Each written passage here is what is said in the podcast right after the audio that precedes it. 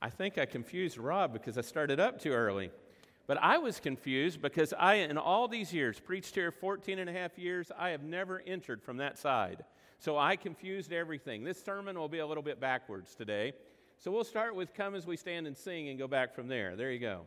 Sorry about that, Rob. I think I, I, messed you up, but glad you all are here today. It's good to be together, and we have lots of folks that are watching online as well. Thank you for tuning in, and thank you for not just watching, whether you're online or here in the audience, but worshiping, which is what, what our Lord deserves and what we want to give Him and to share with each other today.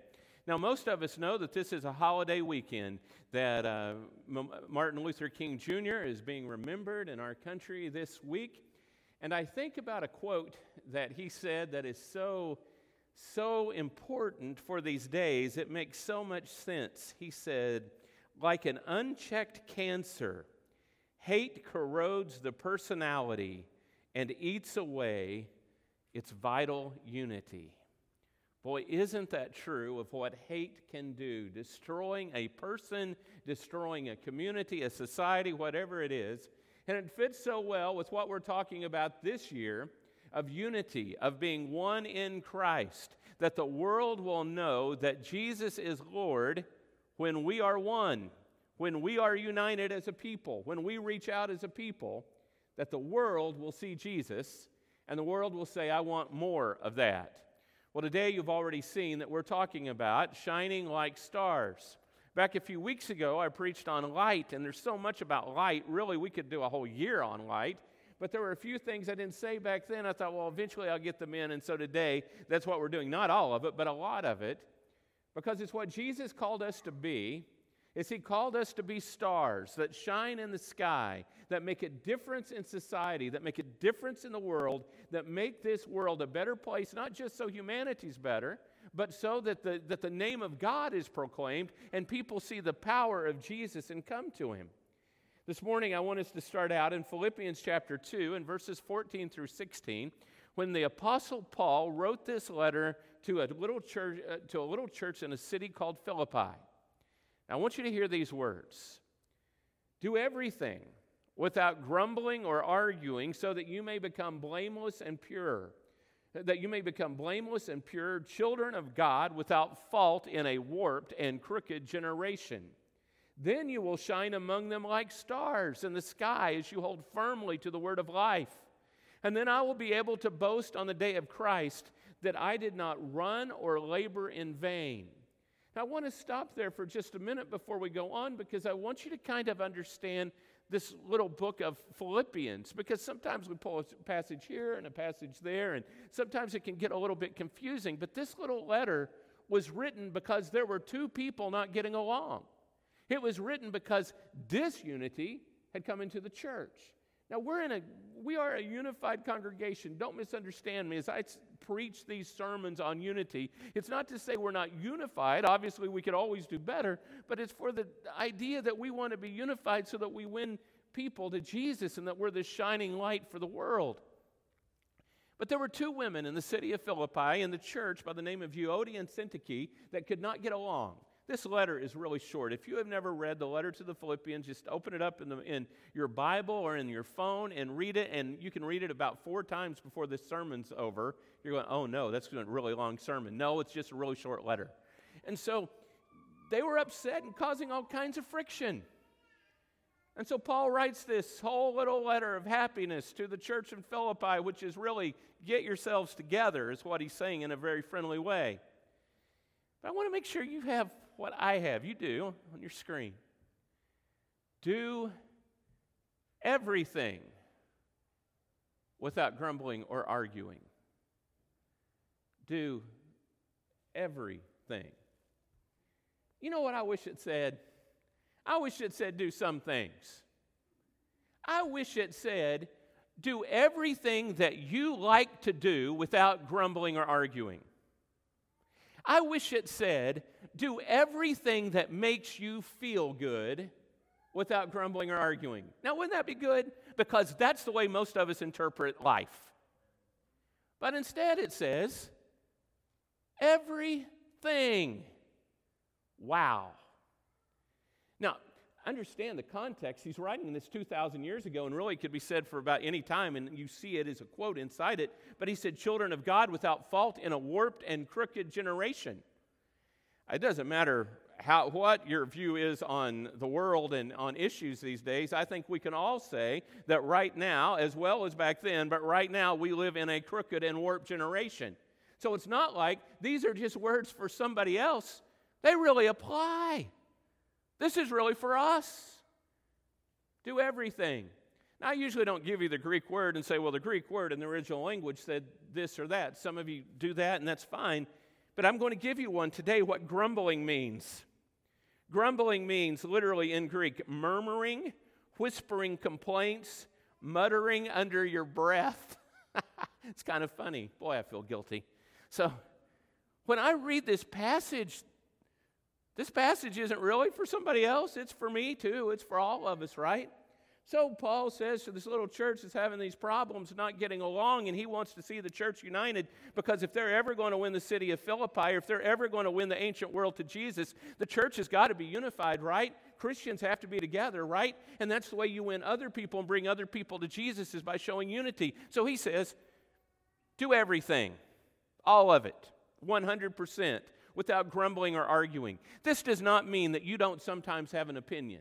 It doesn't mean that you don't express an opinion, but you find a way to do it that we all get along. You express, you can, we can disagree sometimes. We're not talking about uniformity, but we are talking about somehow having unity.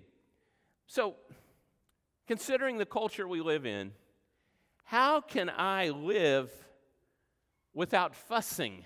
in this culture. You know that word fussing? I don't know if they said it where you're from, but when I was growing up, my mother would say, Stop fussing. You know what I'm talking about? You just, you know, whatever, gripe about everything, complain about everything. How can we live in this culture without it? Because I don't think we're getting better at it as a culture. I think we're, well, I don't think we're getting better at being uni- unified. I think we're getting worse at unity, I think, as a culture. At least that's what it appears to me. And so, how can we get along without just being fussy? It seems like these days it's so easy to say things, but it's even easier to type things that cause disunity and hurt people, whether it be for everybody to see on social media or if it's just writing to a friend or to another person in a private text or email or whatever it is. Boy, it abounds, doesn't it? Of people who are, who are fussy.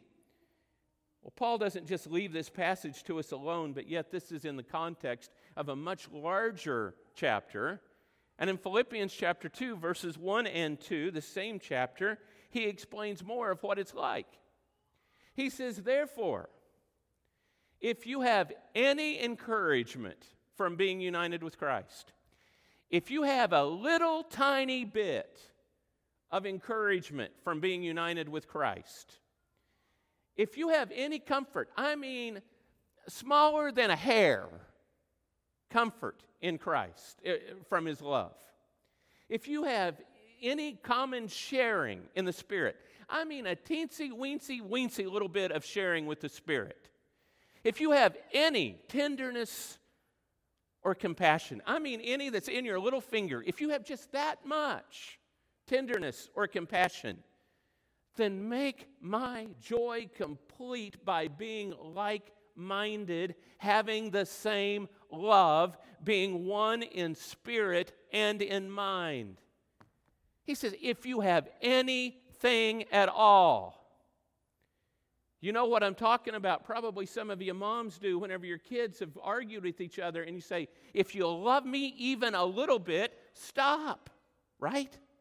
That's what Paul's saying here to the church in, in, in Philippi. He's saying, if you have any joy of being in Jesus, then be like minded, be united, love Him. You see, we remember we are united with Christ. And when I remember that I'm united with Christ, then all at once things change by the way we act, maybe.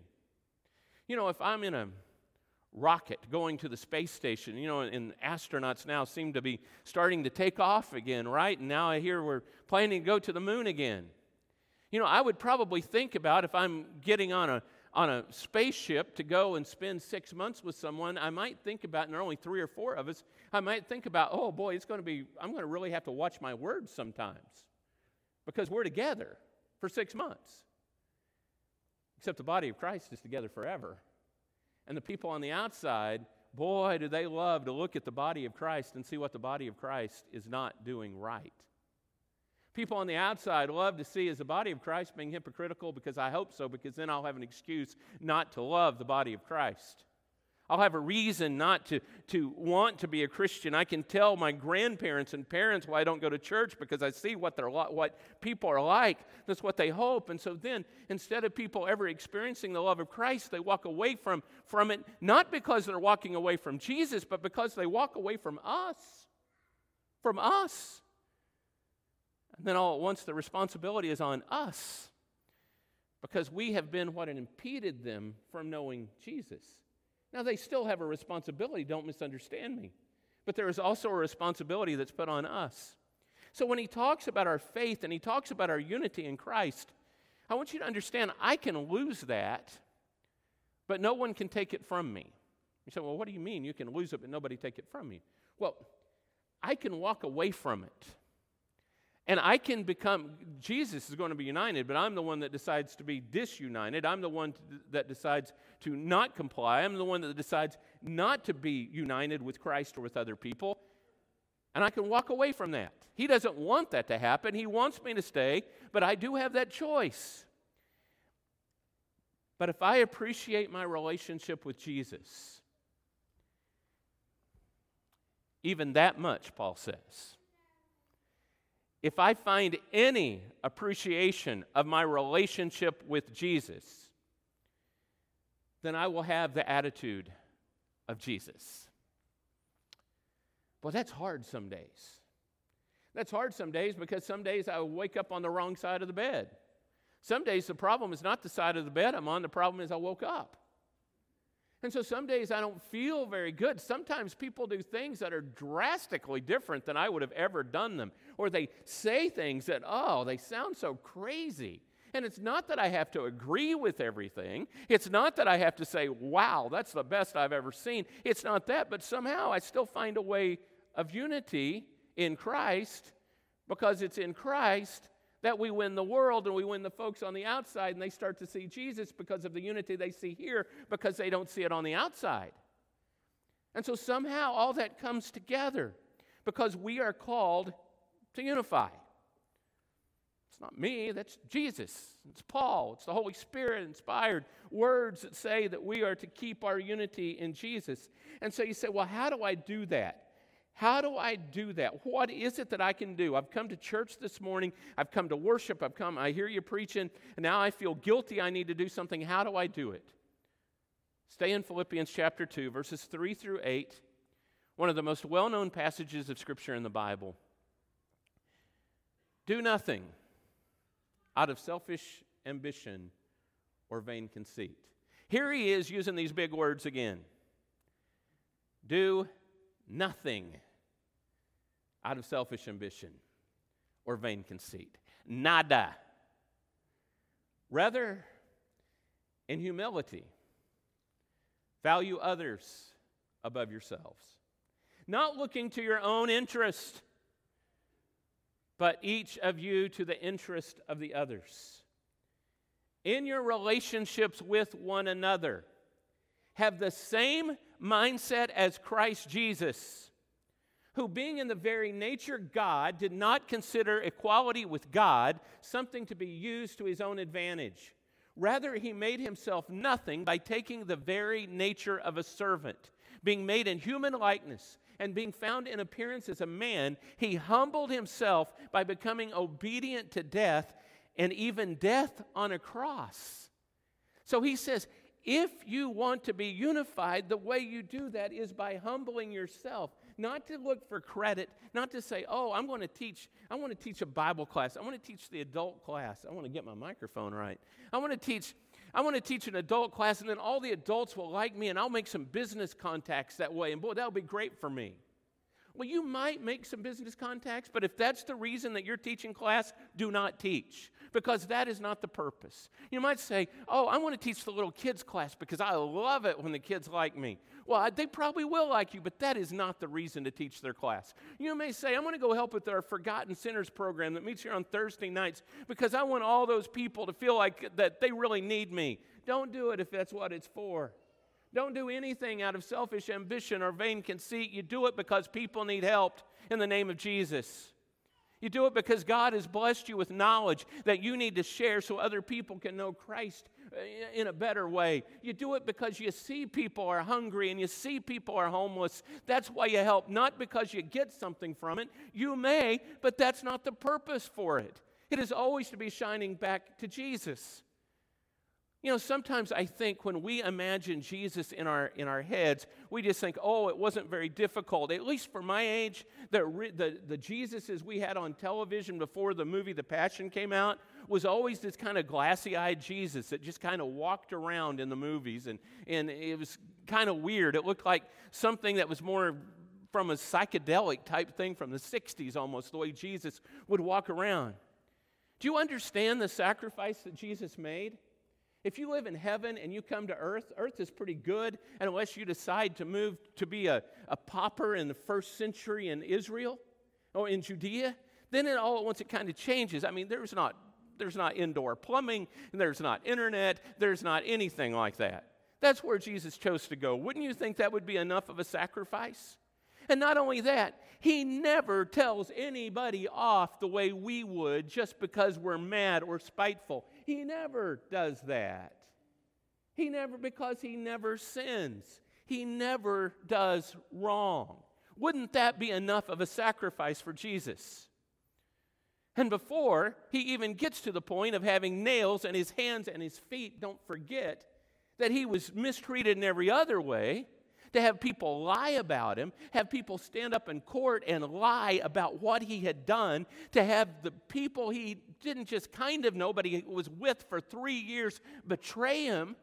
You realize that? And then he's beaten, and he's the high court. The high court declares that he's a criminal and lets him, lets him go, go to death. The lower folks want him to die. And he goes through all of that. And he says, Humble yourself. Yeah, but you know what they said to me? And Paul says, Humble yourself. Yeah, but you know what they think? Do you know how they vote? Do you know who their family is? Paul says, Humble yourself and have the same attitude as Jesus Christ. Yeah, but you know, he says, Do nothing out of selfish ambition or vain conceit. Nothing. Not a little bit, nothing. Isn't that hard? Because we all like it when people like us. I mean, we want that, you know, all about the love languages, words of affirmation. We need those things. Those aren't bad. Don't misunderstand me. But whenever my purpose is not because I'm, I'm helping you, because I'm expecting something back, then all at once I've blown it, right? It's all about helping because, because Jesus helped me. That's why we do what we do. You know, there is no time to grumble when we're serving others. That's not totally true because we can still serve others and grumble. We're just not quite getting it right, right? Back when I was a little boy, there was this commercial on for some kind of car care. It might have been for a battery or some company or something. But there's this guy, he's at home asleep, and he gets a call in the middle of the night, and this this woman who's stranded. It's raining, and she's stranded out on the road. And I don't know what his name was. It was like like Harold, and says, "Hey Harold, can you come help me? You know, I'm stranded on the road." And Harold, the whole time as he's getting, his, getting out of bed, he goes, This is the last time. This is the very last time. And he gets in his truck and he's driving, and all he says is, This is the last time. This is the very last time. I'm never doing this again. And he gets the woman's car started, and she rolls down the window in the rain and says, Oh, thank you, Harold. He said, Anytime. You know that thought? Sometimes we just grumble and grumble, right? So we can serve someone and grumble. But whenever we're grumbling, usually, or whenever we're serving, usually we don't have time to think about that. I just know I've got to go help somebody else. I've got to share my faith with someone else. I've got to teach someone else. I've got to go help and help others get food or, or lessons or whatever it is that I'm doing. I've got to go help somebody else. And so instead of focusing on what's wrong, I'm focusing on how, how I can serve. I love what the Sermon on the Mount said when Jesus said, Let your light shine before men so that they may see your good deeds. Not so that you'll keep them and glorify your Father who is in heaven. So that when people see it, they go, wow, God is good. And so while you may receive some of the accolade of that because they've seen your light, they're saying, God be praised. God be honored because of who God is and what He is. Now, let me say this along with what Jesus did when He humbled Himself and He came, uh, came to earth and went through all that He did for 33 years and then died on the cross. I can use restraint like Jesus. Boy, it's really hard to use restraint. I think we're kind of in a culture that doesn't feel restraint is very important in anything. Sexually, it's not important. For example, it's not important what your mouth says. You can just reel off and say whatever you want to. Words that are said in regular conversation are words that would have never been said in private conversation 20 years ago things that people write about each other and say, things that people write about people they've never met.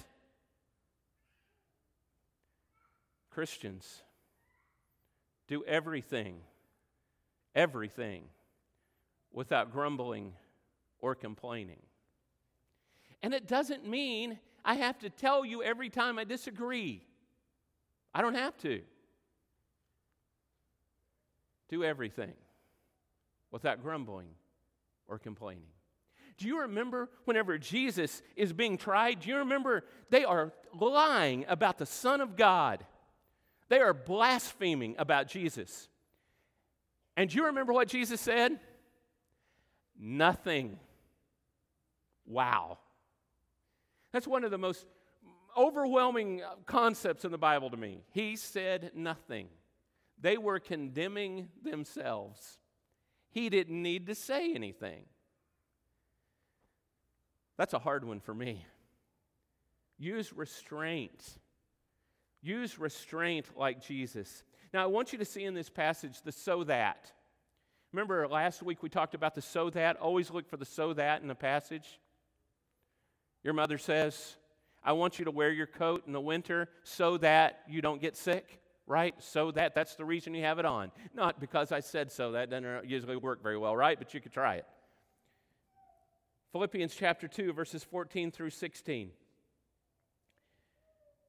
This is a passage we saw. I want you to see it in its context. Do everything without grumbling or arguing, so that you may become blameless and pure, children of God without fault in a warped and crooked generation then you will shine among them like stars in the sky as you hold firmly to the word of life. And then I will be able to boast on the day of Christ that I did not run or labor in vain. Now, why would you be a star in the sky if you do things without grumbling and arguing?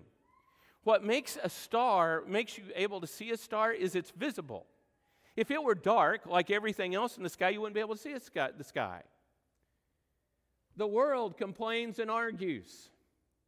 And when Christians don't complain and argue, then they stand out. That's where the contrast is.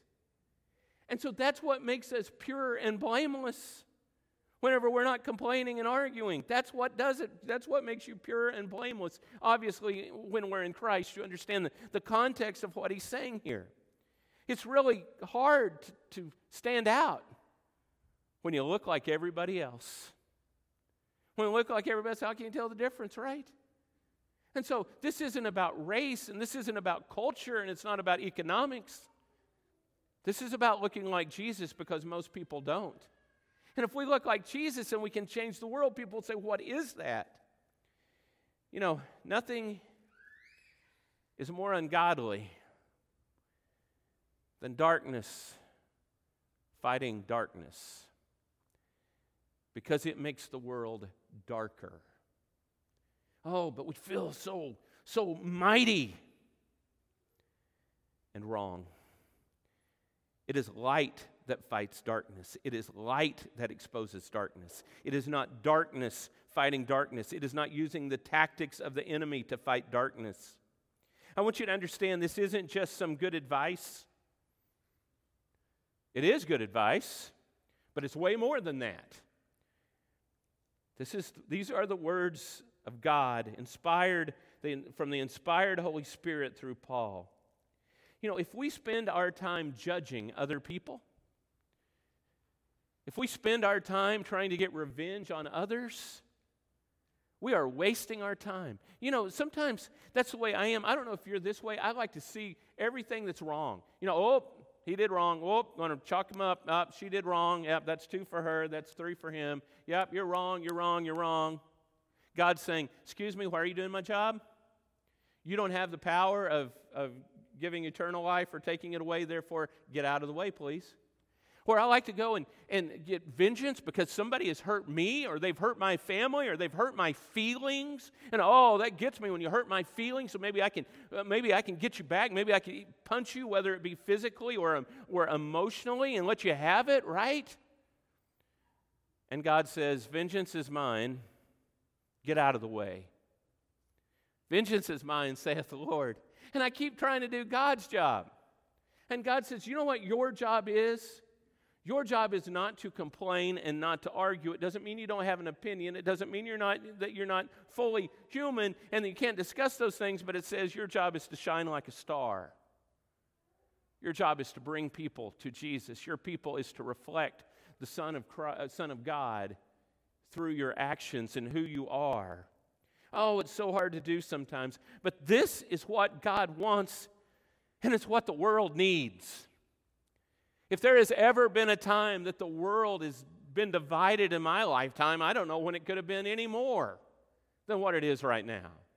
And if the church, if Christians will look like they're united and not worry about pointing out everything that's wrong, but instead be pointing to Jesus who is right and saying, This is the place of love. This is the place where you can be accepted for who you are because we're going to help you and you help us as we get better and become more like Jesus. If we look like that, this is our time to shine. Have you ever heard that phrase before? Your time to shine. This is the church's time to shine in this world that is so incredibly divided. And if we let it go away, shame on us.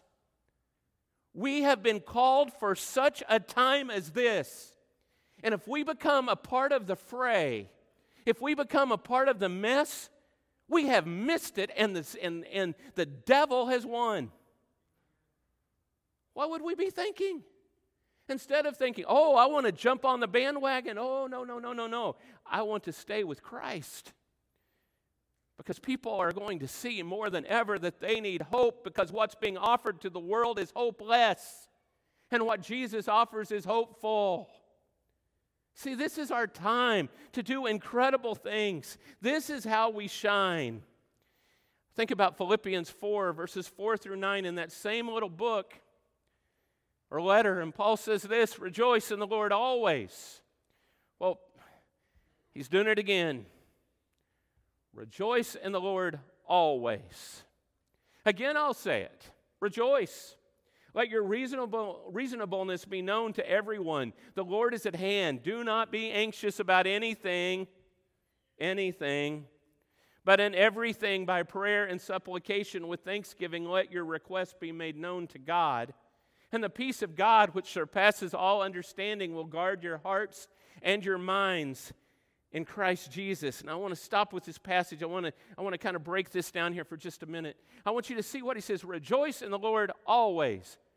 Now, sometimes we sing this passage of Scripture. Some of you will know that, and boy, it's exciting. And post COVID, I'm excited about maybe a day we'll be packed again and we can sing this song and oh, it'll feel good to be together. I've sung it like that so many times and oh, it feels good. We sing rejoice in the Lord always. And again, I say rejoice and you're smiling and everybody's happy.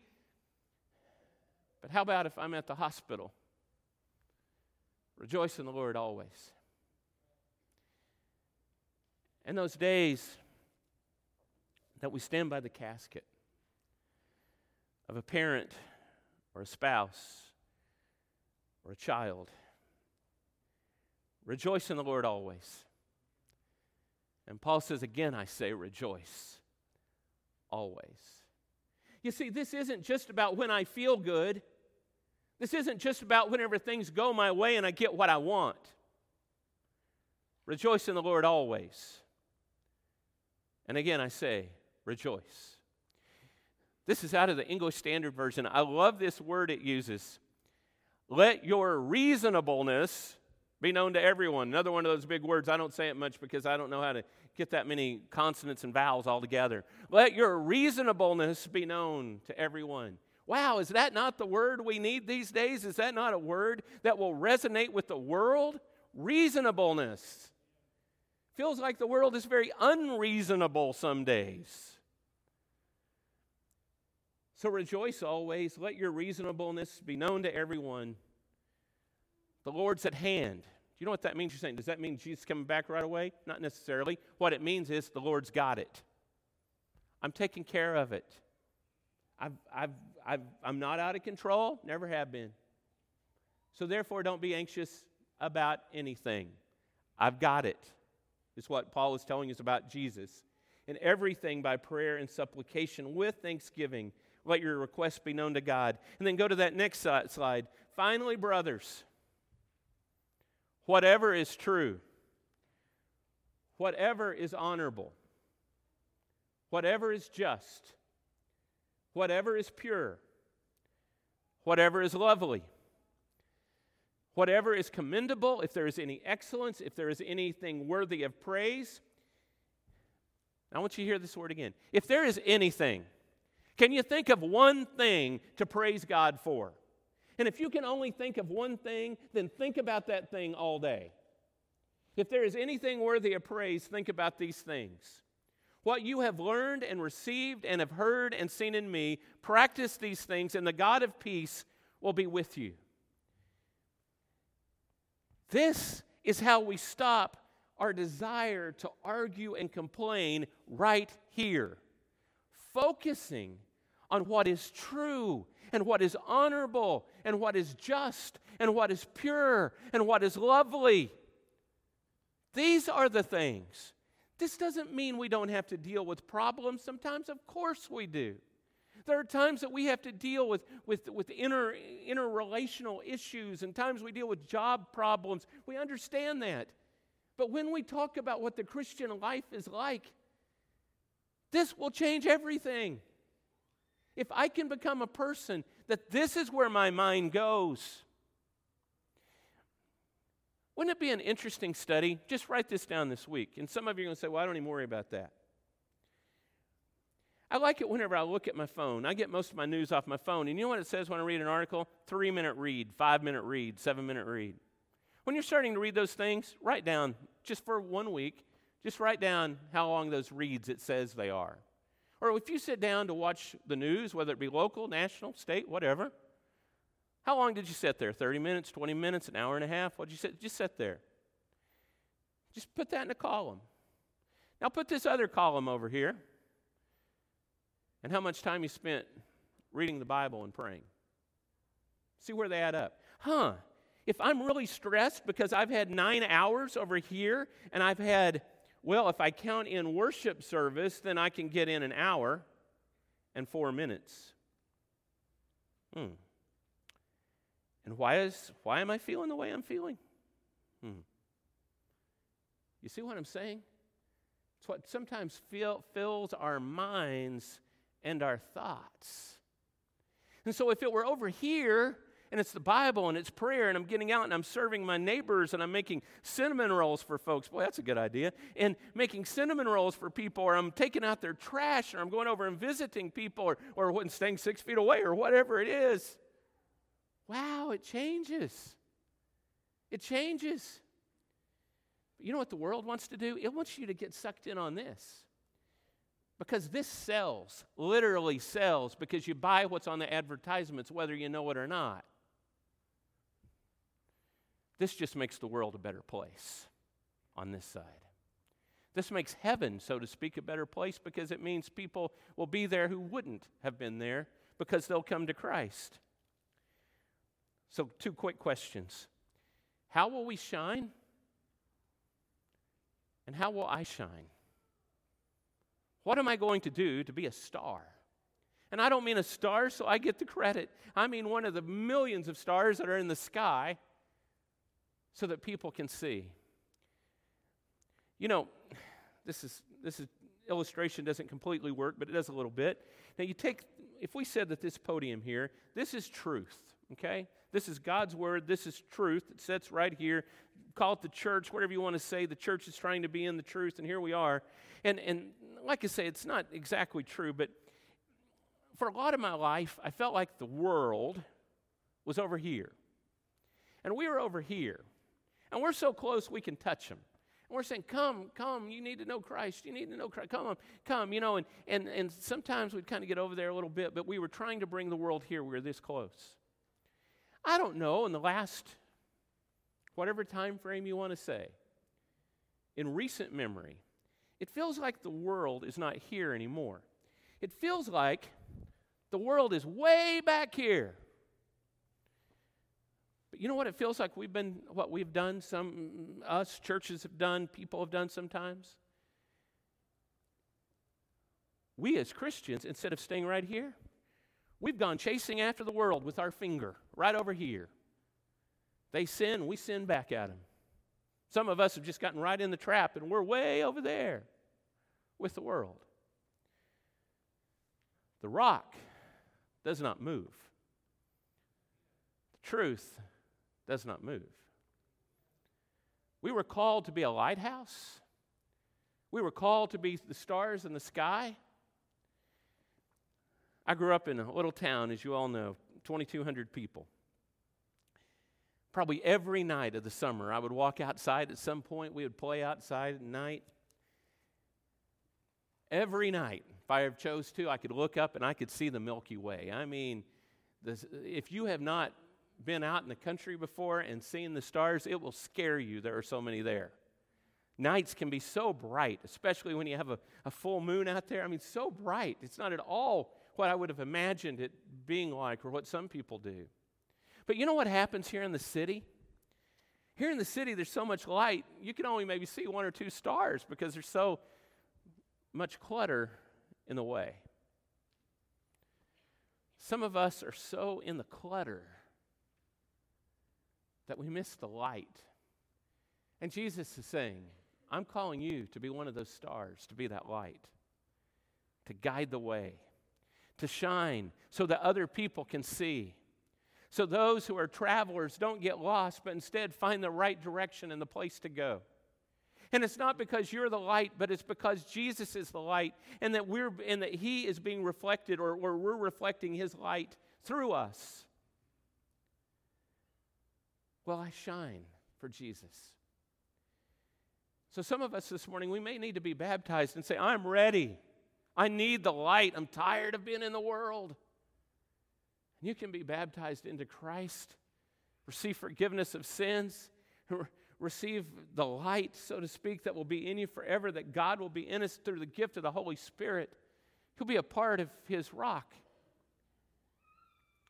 For others of us, maybe we need prayer. We can come down here to this pew in just a moment and we'll pray for you here. We'll pray for you if you write to us at elders at mcoc.org. We'll pray for you if you find us out in the foyer afterwards. Maybe you just want to go home and pray alone. That's okay too. But we want to glorify God and honor God and put God first. Come as we stand and sing.